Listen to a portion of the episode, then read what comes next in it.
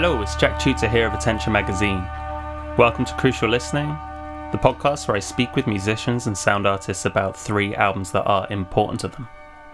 My guest this time is Xhosa Cole, a saxophonist based in Birmingham, UK. Xhosa's new album, Ibeji, is out now on Stoney Lane Records. It's an absolute favourite.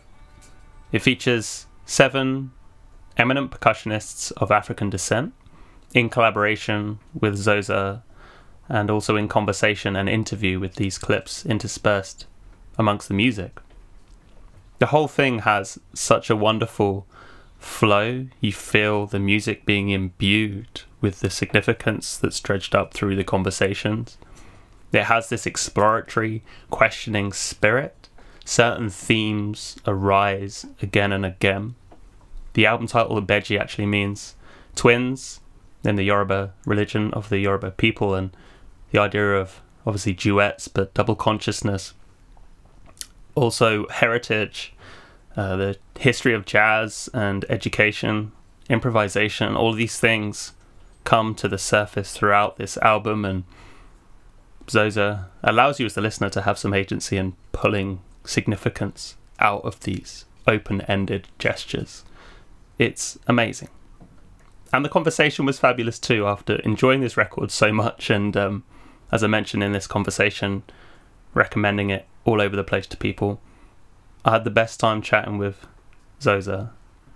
So you can check out that new album on Bandcamp. I'll pop a link in the show notes.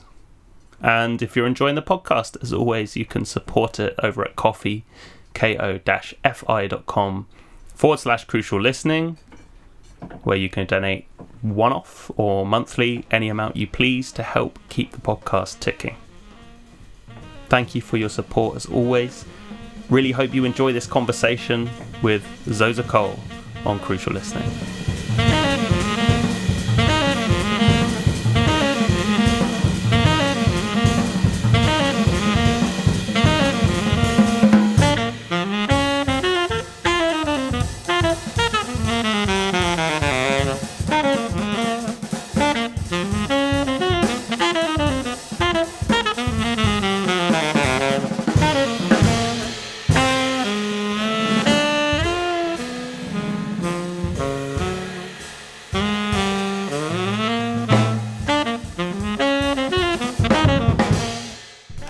Welcome to Crucial Listening.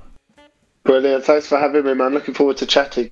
Yeah, thanks for coming on. So, you're here to talk about three important albums. Before we get stuck into mm-hmm. those, I want to talk about your new record, Ibeji, on Stoney Lane Records, which centers on duos with seven percussionists of African descent, including interviews with them too. It's such a satisfying, crisp concept to listen to. So, I wanted to start out by asking, how did you arrive at that concept for the record? Uh, well, thank you for your kind words, firstly, and as I say, thank you for having me on. You'll have to deal with my kind of seasonal allergies or whatever this situation That's is with my nostrils right now. uh, but we'll try and work through it. Um, yeah, it was. I mean, I've had a. I've always had an. It, it's funny. I was reading um, Marina Abramovich's book, The Performance Artists, and uh, there was one point in the in the book where she was talking about one of the people that she encountered who only considered real conversations or or there's a special thing that happens in a dialogue or conversation between two people as opposed to three, four, you know, group conversations and stuff. And one of the beautiful things about jazz music um, and so much African diasporic, pretty much all African diasporic music, is that idea of collective consciousness and playing in an ensemble. However, I kind of agree with the person in Marina's um, book. I can't remember who, who, who what she was connecting with, but there is something very, very special that happens um, in duo context uh, when you're playing just yourself and another instrument. And for me, I always find a special joy and a special connection uh, when it comes to playing improvised music specifically with with drummers and percussionists. For many reasons, and many that are kind of implicitly clear on the record, you know, drummers are some of the custodians of of, of great um, African diasporic art forms mm. um, and musical, um, you know, musical and cultural lineages, and and they kind of, uh, in many ways, the kind of truth tellers that don't often get to or aren't often, oftentimes necessarily in front of the mic. Maybe for practical reasons, because you know band leaders tend to be saxophonists, pianists, uh, such like and stuff. So, but I know that some of the most enriching conversations that I've ever had have been with percussionists, and, and really the impetus to start the album was to continue those conversations. It, it came out of a scheme that was really, I managed to get um, a little bit of financial support during the lockdown, and I ended up uh, spending it on mentoring sessions with these seven percussionists with the idea of recording these duos at the end of the project, and and really it was going to be around the you know those seven tracks. But I found that the content of the input that I was getting and, and the richness of the richness of the content and, and how much the content was really shaping my perspective on my relationship to my identity and how my identity relates to my music and how that relates to my culture and heritage and, and all these interwoven um, kind of webs of of reality you know the, the the conversations were really informing these things. And i thought you know it'd be a great idea to bring those conversations to onto the record, you know, and to be able to connect uh, listeners with a bit with lots of very, very seriously deep insights. I, I, hope to think, and I already know that for myself, you know, the album has been a journey, and I, and I and I strongly believe that you know when I come to listen to the album again in five, ten years time, different layers of meaning will be kind of unveiled to me as my consciousness changes and my understanding of concepts uh, grows and develops and is refined. So it's really on on that level, I think it's timeless, and and for me, I'm I'm humbled by the fact that really this is an album about collaboration, but really that features these seven amazing musicians, and also um, that those seven musicians then, um, through the narrative, not formed, but through the narrative that has grown organically through the record, they shed light on a much bigger picture, which is the story of of my people, of the story of people of African descent, and some of the similarities and differences between our experiences on different parts of the globe, basically, you know. But it was a bit of a, a mammoth kind of task because you're talking about. Mm I think we had about 12 hours maybe of music and maybe 20 hours or something crazy like that worth of um, interviews and stuff distilled down into 70 something minutes, something, you know, ridiculous like that. So it's really been a, a an undertaking and, and you can imagine a director's cut, you know what I mean? It's like, there's a lot, a lot, a lot of information to work into it, you know, but um, hopefully all that information tr- uh, kind of translates in kind of an intuitive way or in a, in a subtle way, you know. So, yeah. and the recording sessions for the tracks. Actually, I wanted to ask because you mentioned that it sounds like from the ordering of events that you've described there, yeah. the conversations took place first, and then the recordings kind of as a culmination of that process of mm-hmm. dialogue. Is that correct? The conversations were first um, mm. the conversations between me and, and the seven percussionists. Um, and then we recorded after that. And then I had kind of heard the concept of putting the, the text with the with the tracks. I tried it with the first track or the last track on the album, um, Ibeji by Lekan. And putting, he had a little, I had a little conversation with him where he talked about the origins of the tune and the translation of the words.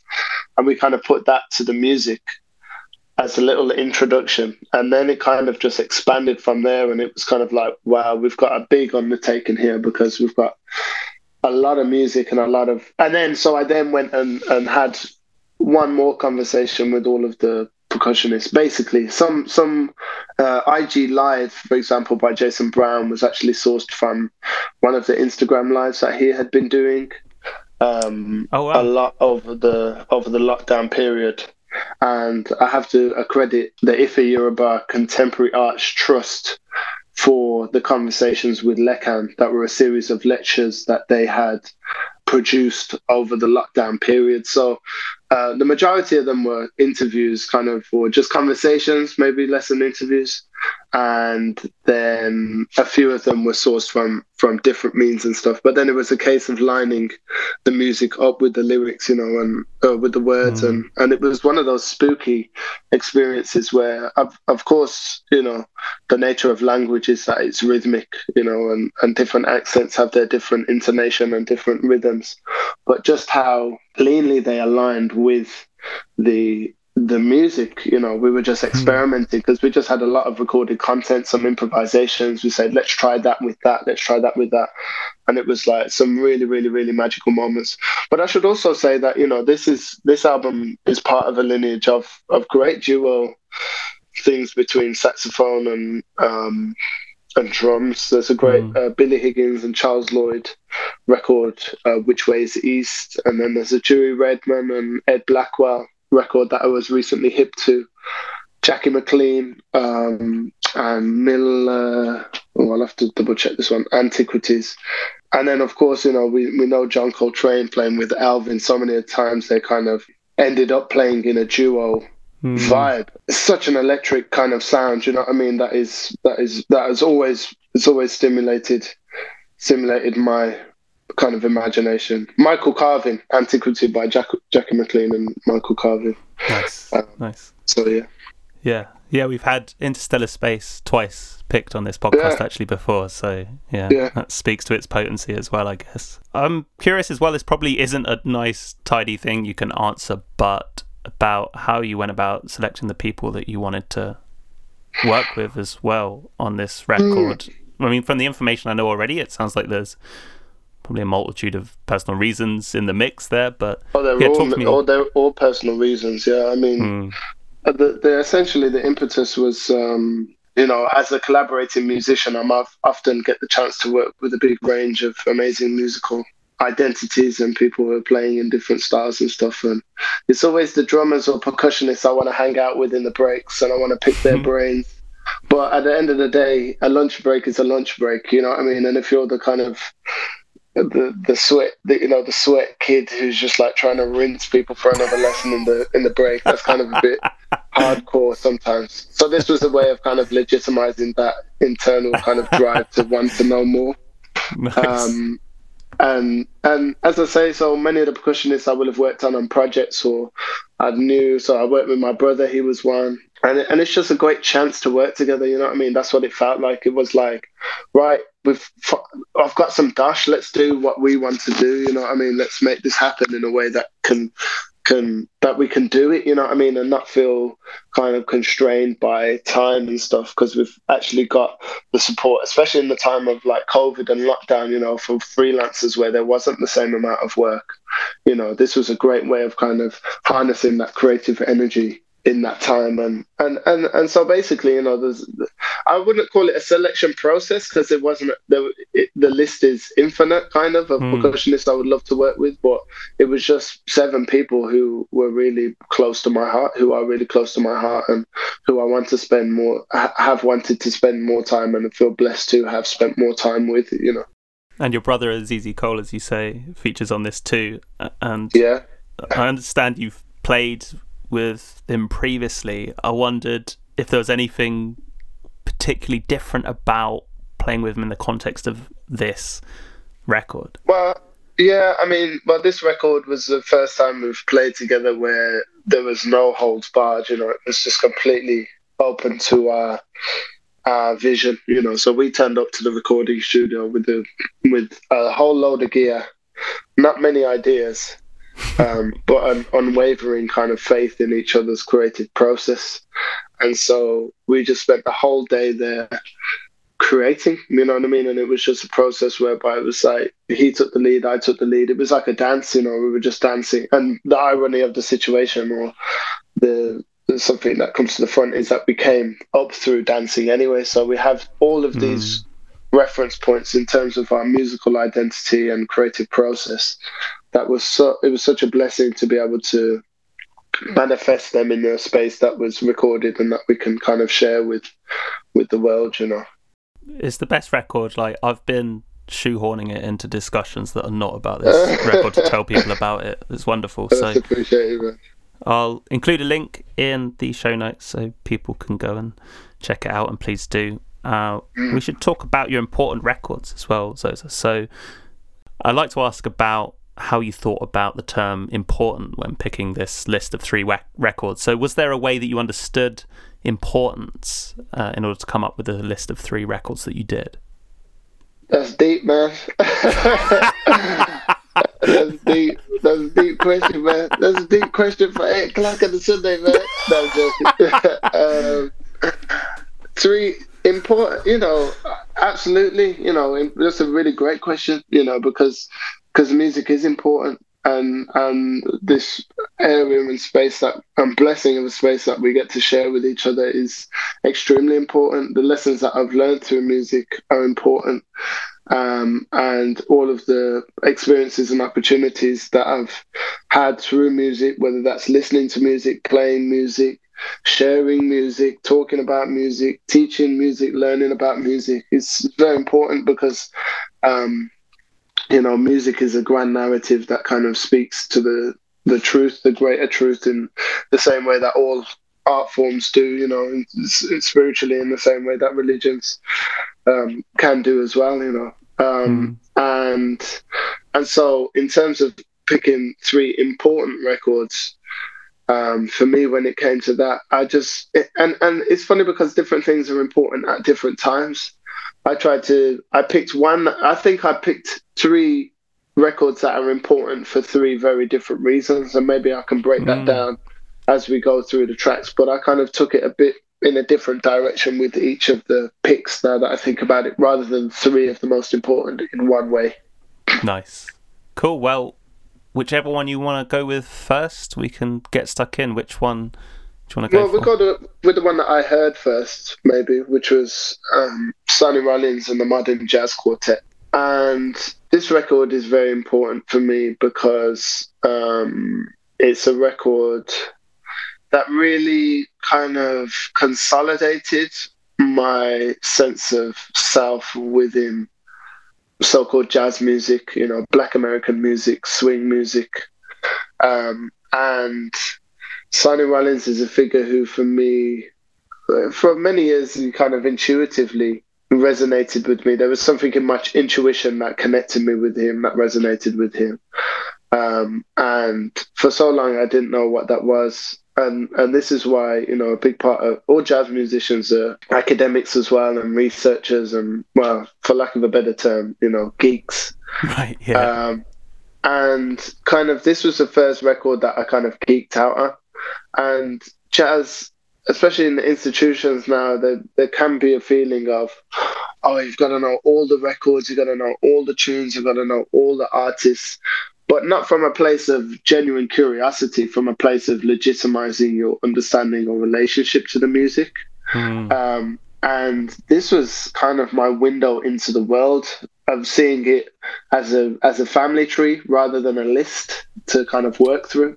Right. And through geeking out on this record, all of a sudden I found connections everywhere, and those connections might be musical connections between different players. You know, researching all the players on the record, and then who did they play with, and such and such like.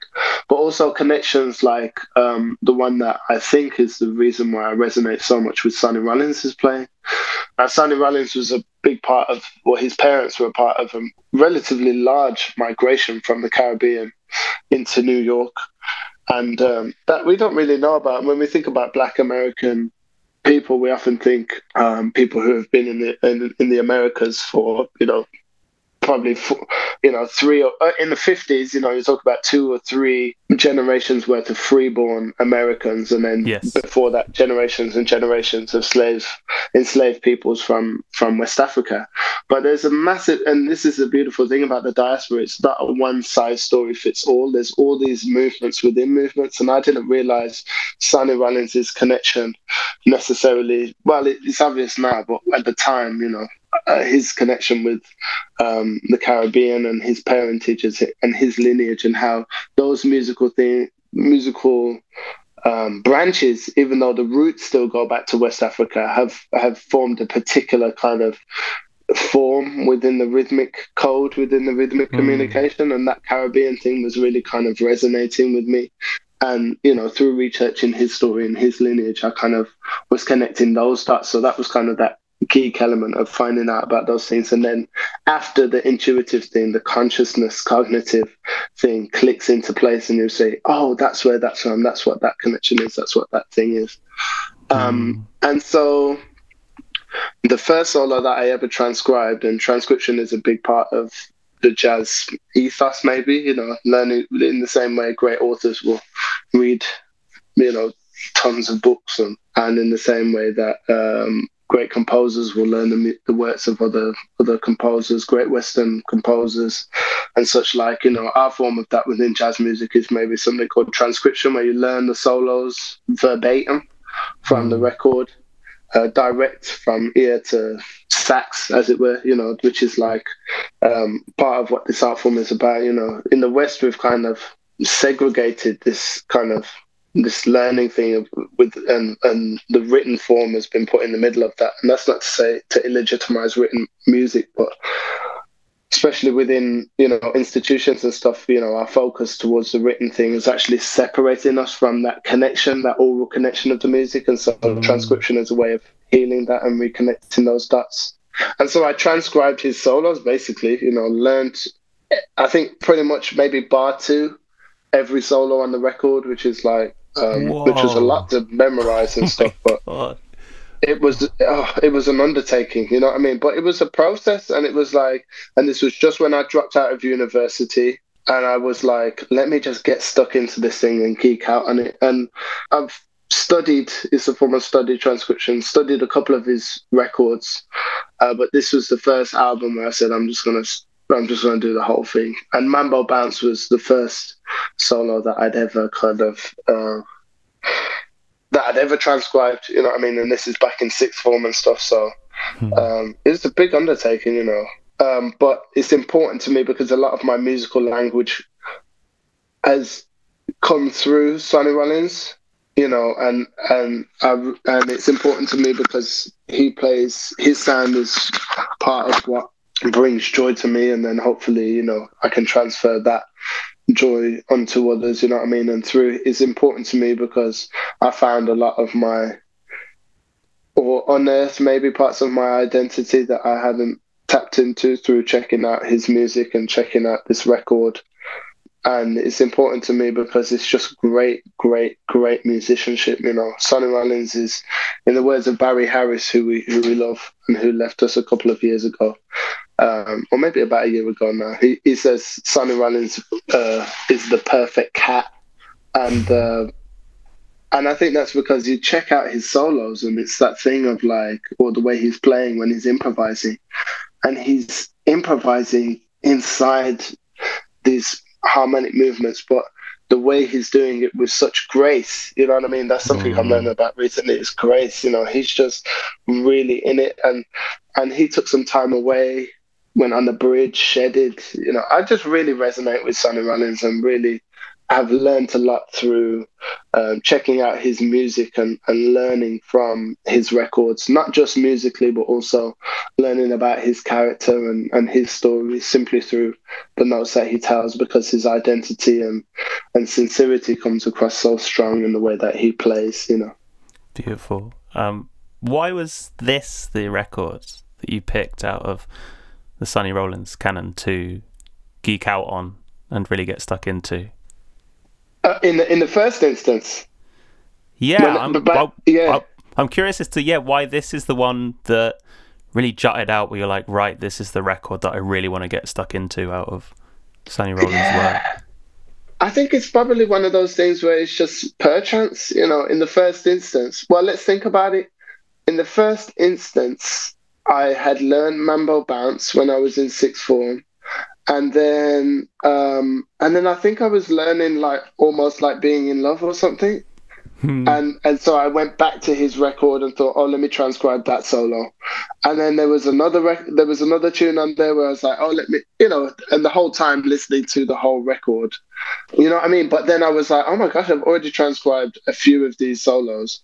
Let's just do the whole thing. You know what I mean? Mm. And and it was one of those things where the synchronicity of the time had meant that so many and that was it. Yeah, I was we were playing on a slow boat to China with the um, Midland Youth Jazz Orchestra. I was like, the only other person I've heard play that is Sonny Rollins on this record. And then oh, I was cool. having lessons with Jean Toussaint, and he was like, right, we're going to learn a Sonny Rollins blues called I Know. And it was just, you know, the, the great thing about this music is, you know, we have things, hooks, you know, where you hook with another member of the band and intuitively, you know, two things seemingly, you know, spontaneously kind of just erupt or whatever. It's a similar thing. And that's why I say music teaches you about life because when when life presents you with those kind of symbols and signs, you know, you just say, okay, cool, I'm gonna go with it and see and see what what happens on the other end. But it was listening to that really and just going, okay, I'm gonna really really dig into that. Oh, and the and there's a beautiful rhythm changes on there called Newk's Fade Away as well. I mean, the whole record is just it's, it's just fantastic. You know what I mean? Really, really, really, really top top level top yeah. level music. So good. Um, I don't know whether or not this is possible to answer, but having transcribed almost all of those solos on this record, I wonder if there's any in particular that jut out as you were going through that process that were particularly striking or resonant to you for any reason, or that as you think about them now, kind of leap out in your head as holding particular memory? I mean, um, Mambo Bounce, but this is really, and this is, you know, I was reading a Shabaka Hutchings um, Instagram post talking about Sun Ra when he had just passed. And he was reflecting on how Sun Ra's music really made him reevaluate the idea of subject and object within arts, within um, especially within recorded music. You know, we think of the art as the the object, you know, that we're kind of manipulating or whatever. And and actually we're the one who the transformation is done onto by the mm. artist, you know what I mean? Even if they're deceased and, and their music is only in recorded form. And for that reason, you know, I say that Mambo Bounce resonates with me specifically but that's because of the perchance of the situation. Yeah. That that was that has that kind of emotional, heart driven relationship from my perspective, not because it's objectively in any kind of brilliance in comparison to the others. I remember speaking to Jean Toussaint. I asked him the same question about a different Sonny Rollins record, which was called is it Sonny's Time? I have to double. Oh, Sound of Sonny, Sound of Sonny. I said, Jean, what's your favorite tune on the record? Because I was like, if I was like, whatever he says, I'm going to transcribe it.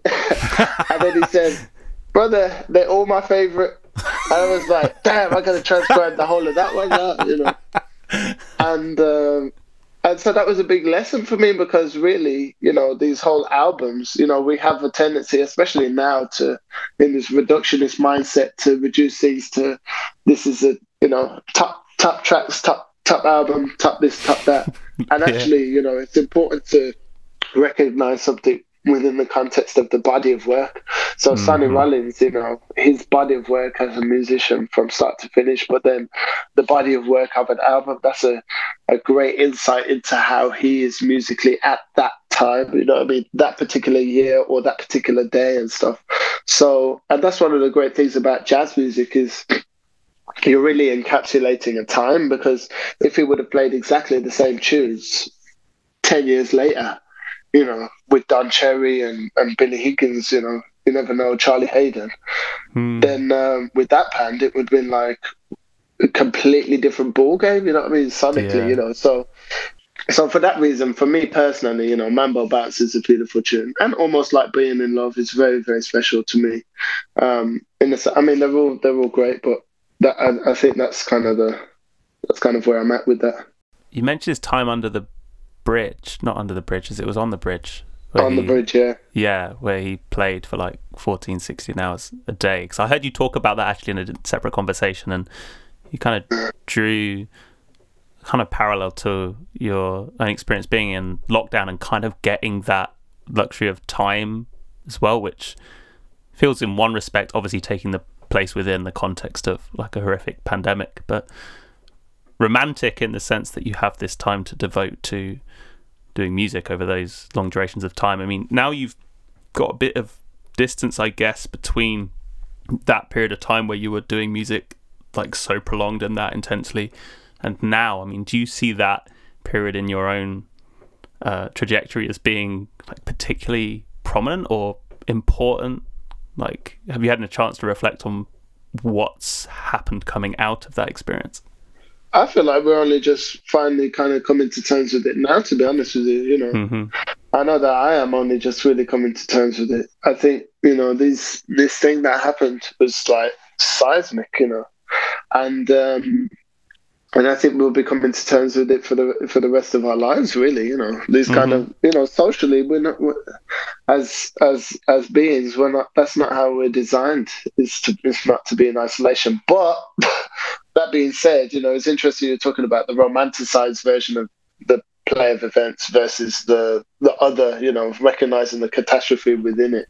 Yes. And maybe for me, it's more about recognizing the reality, the different realities. You know some of us were very fortunate to be in a reality whereby it was unapologetically this expanse of, of time and space and um, opportunity to connect with with different things. I think for a lot of artists, you know, it was it was mm. we're always saying, "Oh, we need a sabbatical," blah blah blah, whatever, and that was a unified experience of that. You know what I mean? But it's yeah. not. It doesn't come without a cost, um, and that cost is for us personally within our personal sphere, but then uh, within the context of COVID specifically, you know, a, cost that, that we should shouldn't really have or had to have paid, but that is part of our reality, you know.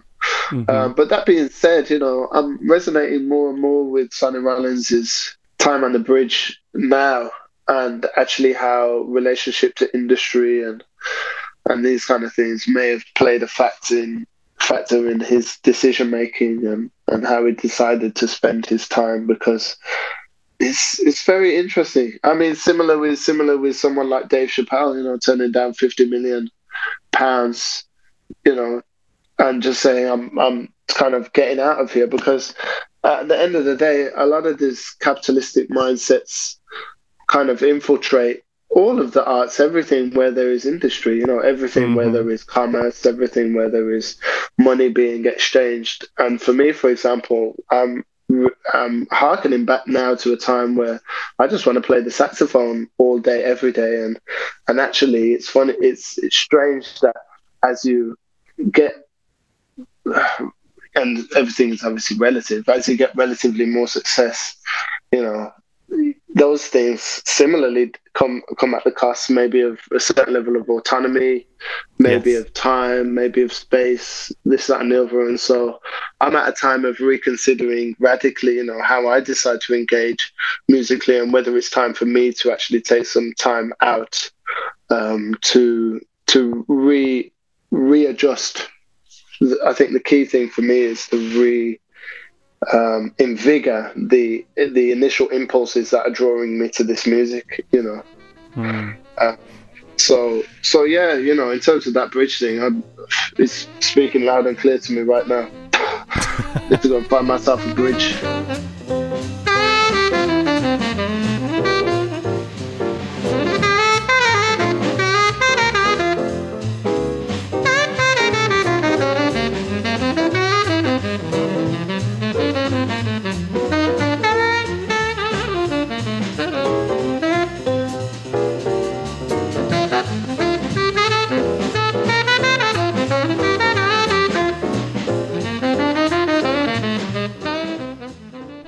Xhosa, let's go to your second important record now. Which one do you want to go for next?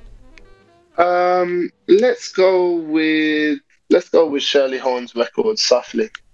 Nice, cool. So as before, yeah, if you could give me an introduction as to why this one made it on the list, that'd be great. Yeah, I mean, this is, you know, within um, within West African traditions, we have, you know, the concept of the griot and of the storyteller and of the jali, who's also um, a storyteller, kind of a slightly more of a hype man kind of um, storyteller. Um, and with this record of Shirley Horn's, the level of the level of depth in terms of drama and narrative for me, I've I've not really come across anything like this record. Um, the use of space within mm. it, you know, we talk about duality between sound and silence, you know, duality between the musician and the music, the duality between the audience and the performer.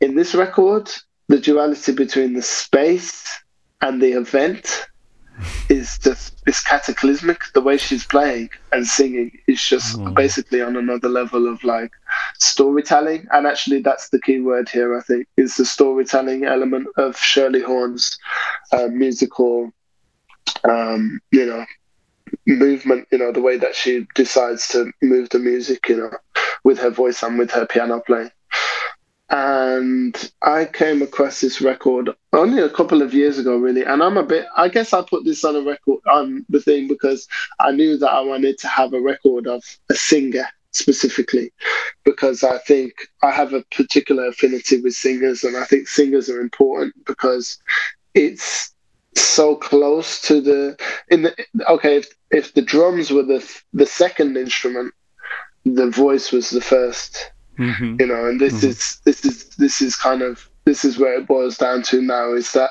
using the human body to create expression with no uh, mechanics, you know, either Western or Eastern or whatever, to as an interruption or as an interface between them. You know, that purity of expression uh, from intention of consciousness and subconsciousness brought into the world of form um, through you know these kind of i mean we could an- analyze it biologically but really it's, it's an intention driven thing you know what i mean? So it goes much mm. more into the spiritual realm uh, with that whole singing situation. So I, singers are important to me because for me they're the ultimate storytellers you know that combination because i think um, you know music can do things that words can't and words can do things that music can't and then a singer can kind of do both yeah. You know what I mean? Because they've yeah, got that kind of capacity.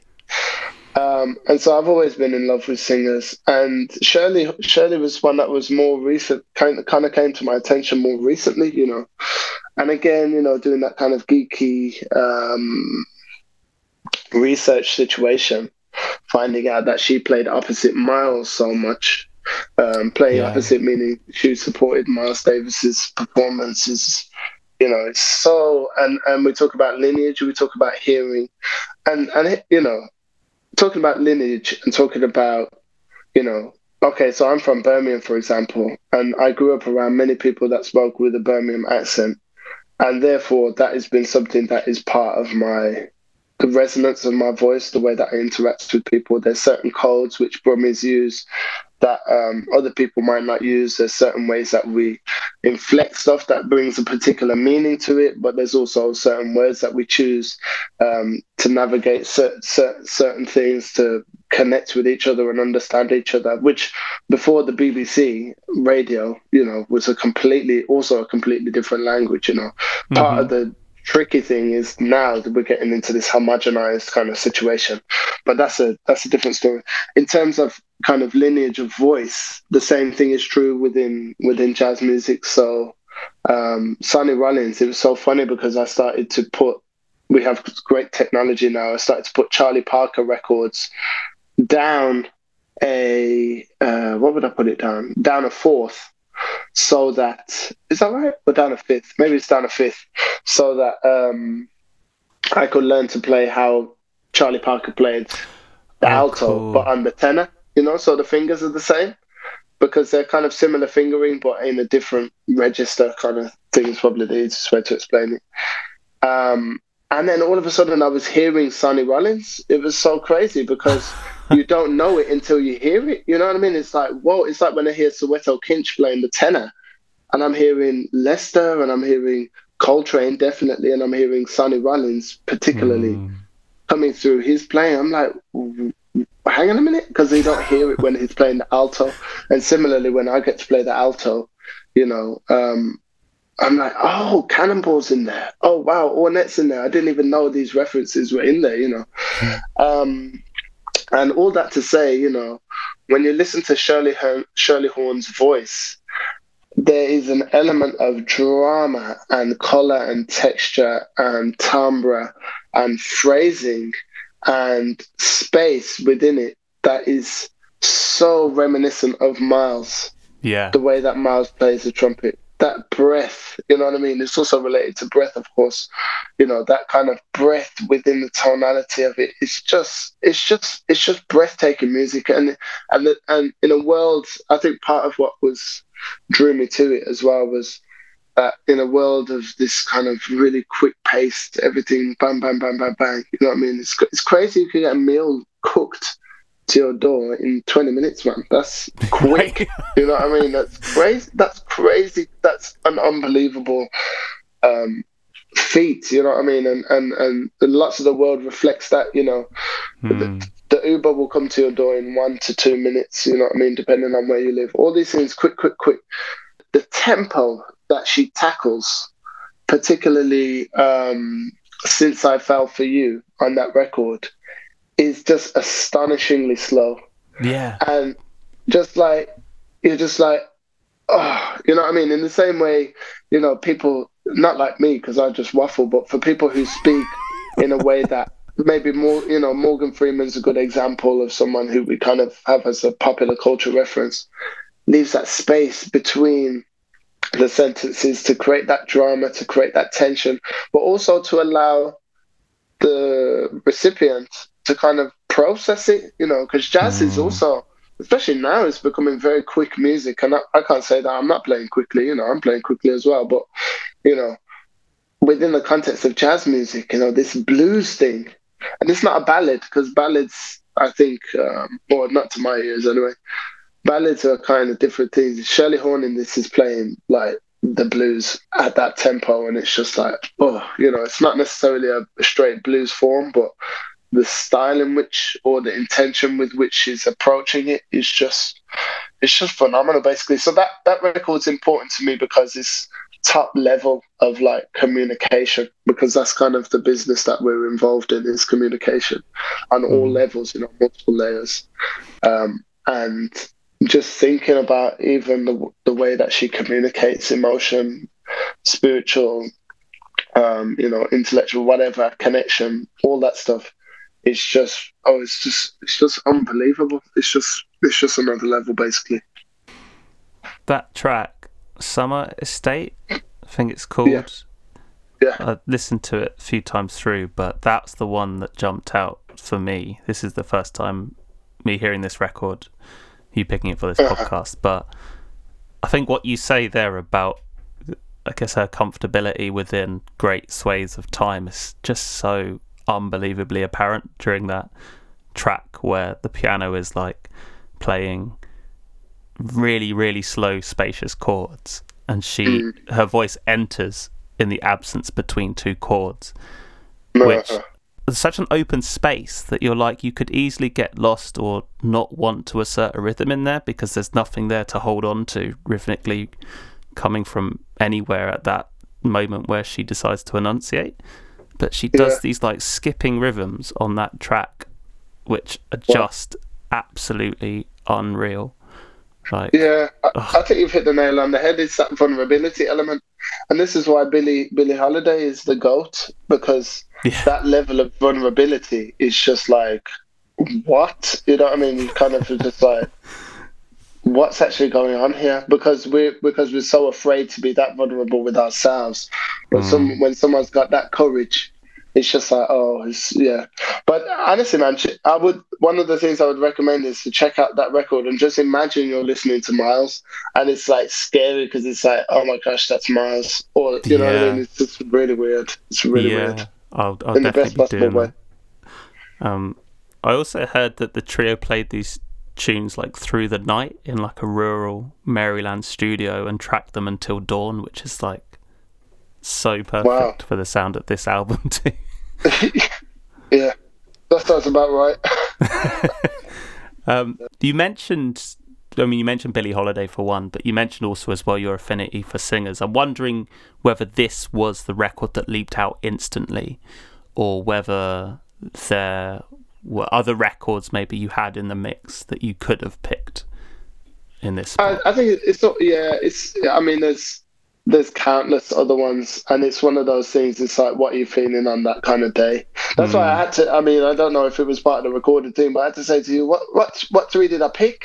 Because I know that today I will pick a completely different three. You know what I mean? Which maybe some people have more of a steadfastness in their thing, but for me, it's like and you know it's and and, and also knowing that you might come across something because there's Carmen Mc, and you know there's so many you know Carmen McRae um, Etta Jones, Ella Fitzgerald, obviously the classic Sarah Vaughan, Billie, you know what I mean, and mm. the Billie and the Ella and Louis records, you can't get away from them, and Billie and uh, Prez. You know, there's there's there's you know there's so there's so many there's some uh, Blossom Dearie, another another great singer in, in my estimation, and and and the and the more recent ones as well. Cecile McLorin is like Salvant, she's not messing around. She's she's really doing the thing. You know what I mean? She's singing. And Gretchen also, Esperanza. There's there's countless. You know, this was just mm. one that I was just thinking. You know, just to give us a bit of, re, re, like, also as I say, importance for different reasons. Um, that that was kind of why that one. I mean, I could do three just singers. You know, yeah. I could do uh, many just singers, but yeah. So that was kind of. Um, that was kind of why I went lent, lent in that direction. Cause love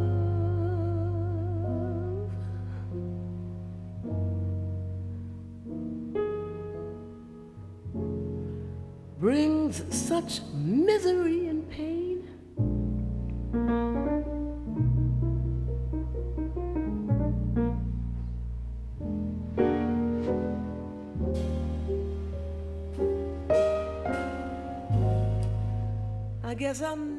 Okay, so so let's go to your final important record then. Uh, if you could give me the name of it, and then again a bit about why it's important to you as well. Um, so this record is, uh, for a very different reason. This record is is I think very very important, um, and I think it's very important for diasporic music right now. I think it's very important in terms of our identity as as as black people or people of African descendants, um, especially in a time when a lot of music is coming out and a lot of great, a lot of great black music is coming out. Uh, this is Balimaya Project's um, Wolo So. The band leader Yahael Onono, I was lucky enough to meet and perform with, um, or to record with rather, on Soweto Kinch's Black Peril album. And um, Yahael is is is another level really of music musicianship of understanding his tradition and his but he's got such a and he's a polyglot so he speaks like nine languages or something crazy like that. Wow. Um, and his understanding of folkloric traditions from specifically from Senegal, but also from different parts of Africa. His understanding of the diaspora, of the different codes within different areas, and the different pushes and pulls of different cultures within within black identities and African identities is really, really, really, really, really profound. You know, we just want to talk about that griot thing. Um, he's not specifically from a griot lineage tradition, but he's he embodies all of the attributes of you know the finest kind of griots, you know, those truth tellers, those custodians of art forms. Mm-hmm. Um, and that basically and so I kind of knew that he was he had started this band, Balimaya Project. And I was seeing the band and I said, This is happening. This is the real deal, you know, mm. in a time when, as I say, especially within this context of the new jazz situation happening, you know, from Southeast uh, London specifically, this band is a, in a completely different sphere, I would say. And the reason for that is because um, Yahael has created a band that truly represents the music that is being played he has kora players playing kora lines. Mm. He hmm. has dunus playing those drum patterns. He has djembe playing specifically djembe patterns. He has congas playing congas. He has balafon talking drum, and all people of that descendants of that lineage who play in that style or with with that um, cultural richness and integrity and authenticity fuse fused with the Black British jazz thing. You know, so it's not Black British jazz musicians playing a different style necessarily. Right. It's a fusion of cultures. In the band, it's a polyglot band. You know, it's not just him that speaks multiple languages. Some of the band English is not their first language. In fact, some of the band English is not a very strong language for them, and so there's different communication happening within the band at the same time. It's a true form of collaboration, and with that comes a level of integrity that I've musical integrity that I'm not familiar with. I've not really seen it, you know what I mean? And I'm seeing it because oh, I don't know if I said. So so I'd worked with him and then I knew that he was forming this band and I connected with this band. And anyway, I, I pestered him every time I saw him. I said, "Yeah, Hill, I want to play in your band. Yeah, Hill, I want to play in your band.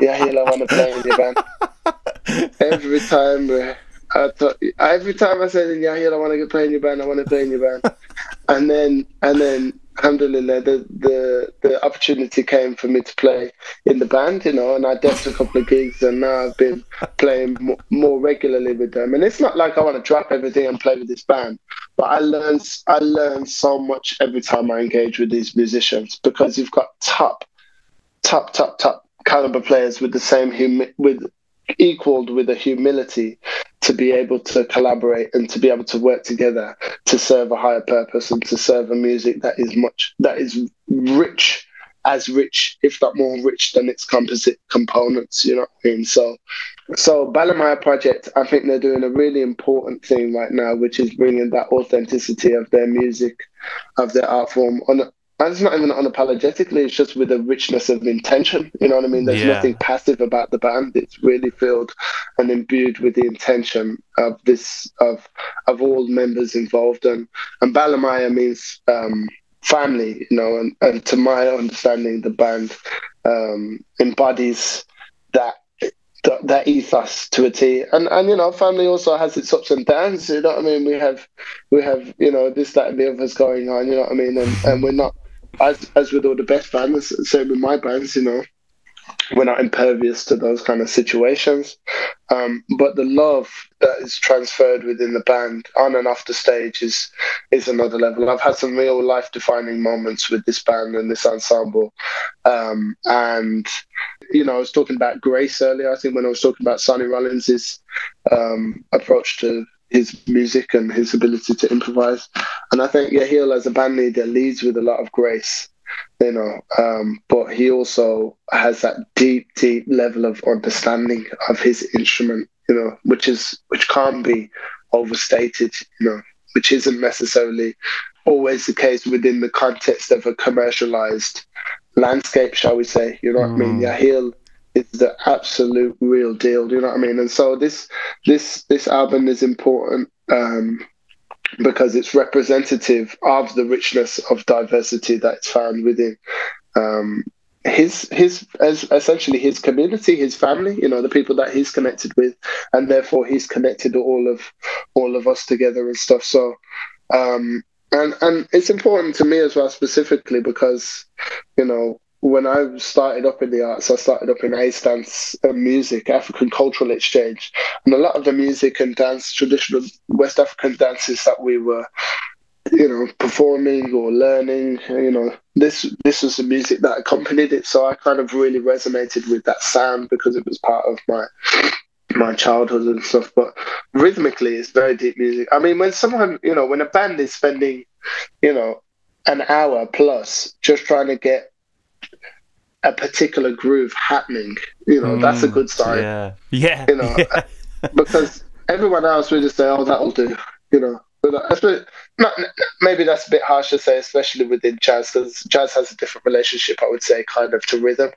Um, but you know, certainly within the kind of conservatoire age of like, oh, that'll do as a composition. It's just a framework for us to improvise in. You know, to get Mm. really specific into the groove is something that is rare it's something that's rare to come by, I think, and and and it's a humbling experience being in a room with with people whose conception of groove runs as deep as that, you know, and and then when you're seeing that, you know, the congas, which obviously are part of the West African lineage, but really come through that South American Cuban situation. It's like when when you're, when people are playing with such deep grooves, mm. of course it's gonna click. You know what I mean? It won't click if you're playing it in a surface level. If you've yes. got someone playing a surface level reggae thing and a surface level Malian groove and a surface level South African thing or whatever, maybe not. Maybe let's keep it West African. You know, then it won't groove. But if if they're playing it deep enough, then it's gonna it's gonna click because because the roots are the same. You know. Mm. And that's what happens in this band, basically. So yeah, it's a pleasure to be involved with them. You know, maybe it's a plug, but I mean, I don't think it is because I, I, I think this is one of this this one definitely would always have made it onto the list for me because because it is important for what's happening right now. Mm-hmm. I can't overstate that enough. It's, it's so important for what's happening right now. With it, with my eyes of what's happening, my perspective on what's happening musically in this country, there's a lot of there's a lot of challenges. There's a lot of difficulties, and a lot of that comes with the commercialization of everything, mm-hmm. and and you know how success shapes the industry and success shapes the way that people interact with music. This is a this is a kind of a one-off, I think, ensemble that can really lead the way for a new relationship and really open the doors for, for people who are actually doing the thing. You know right. what I mean? Because if you can see a commercialized thing where it's like, oh, there's there's djembe players with gigs, you know, there's dunu players who are getting gigs, yeah. there's kora players who are getting that thing, who are who are who are both legitimate musically and who are get who are being rewarded for that kind of thing. You know, it, it could cha- it could change the whole landscape. You know what I mean? So I think it's really important. Amazing.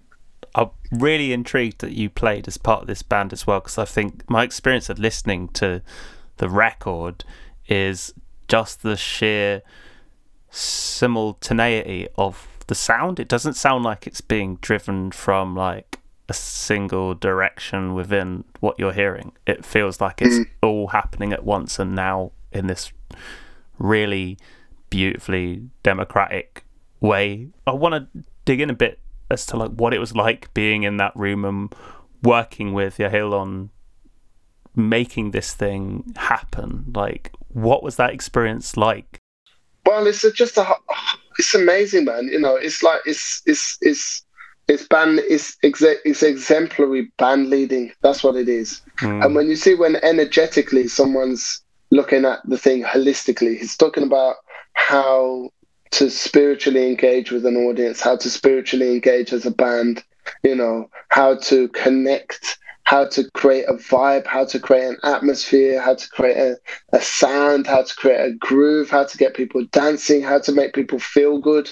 It's just all of that, you know what I mean? And it mm. comes at an expense. It's taxing to band lead at the best of times, let alone a, you know, 12 piece, how big the band is, you know, it's, it's, a, it's a taxing thing. So I see it and I say, wow, this is the, this is the standard. This is where, this is how, you know, I've been thinking a lot about Valerie Wilmer's book recently, just the title of it, As Serious as Your Life. Yeah, you know, that's yeah, yeah. the game. Such a good book. That's the, you know, that's the whole thing. It's like, and he cares so deeply. That's the thing. He cares very deeply. So, um, I think exciting things are going to come for that band, and and, and we'll see we'll see what happens. You know, what I mean, I, I, it's um, it'd be interesting to see to see where they go. You know, it'd be interesting to see how they shape shape shape not shake things up, but shape things up. Hopefully, so um, yeah.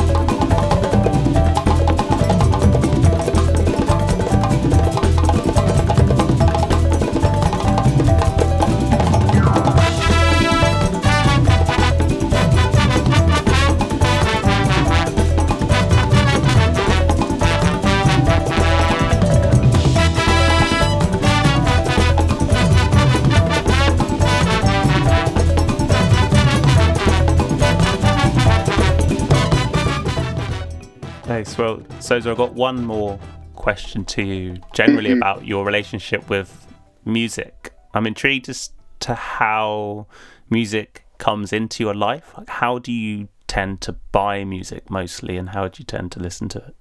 I think, in terms of the way that I relate to music, is kind of from this millennial slash Gen Z situation, which is so interesting because I remember going to master classes at university and stuff, and, and the older cohort of jazz musicians would say, You've got it so easy now because you can just stream on all these platforms and you could just Google something and then you just listen to that one track and move on, blah, blah, blah, whatever.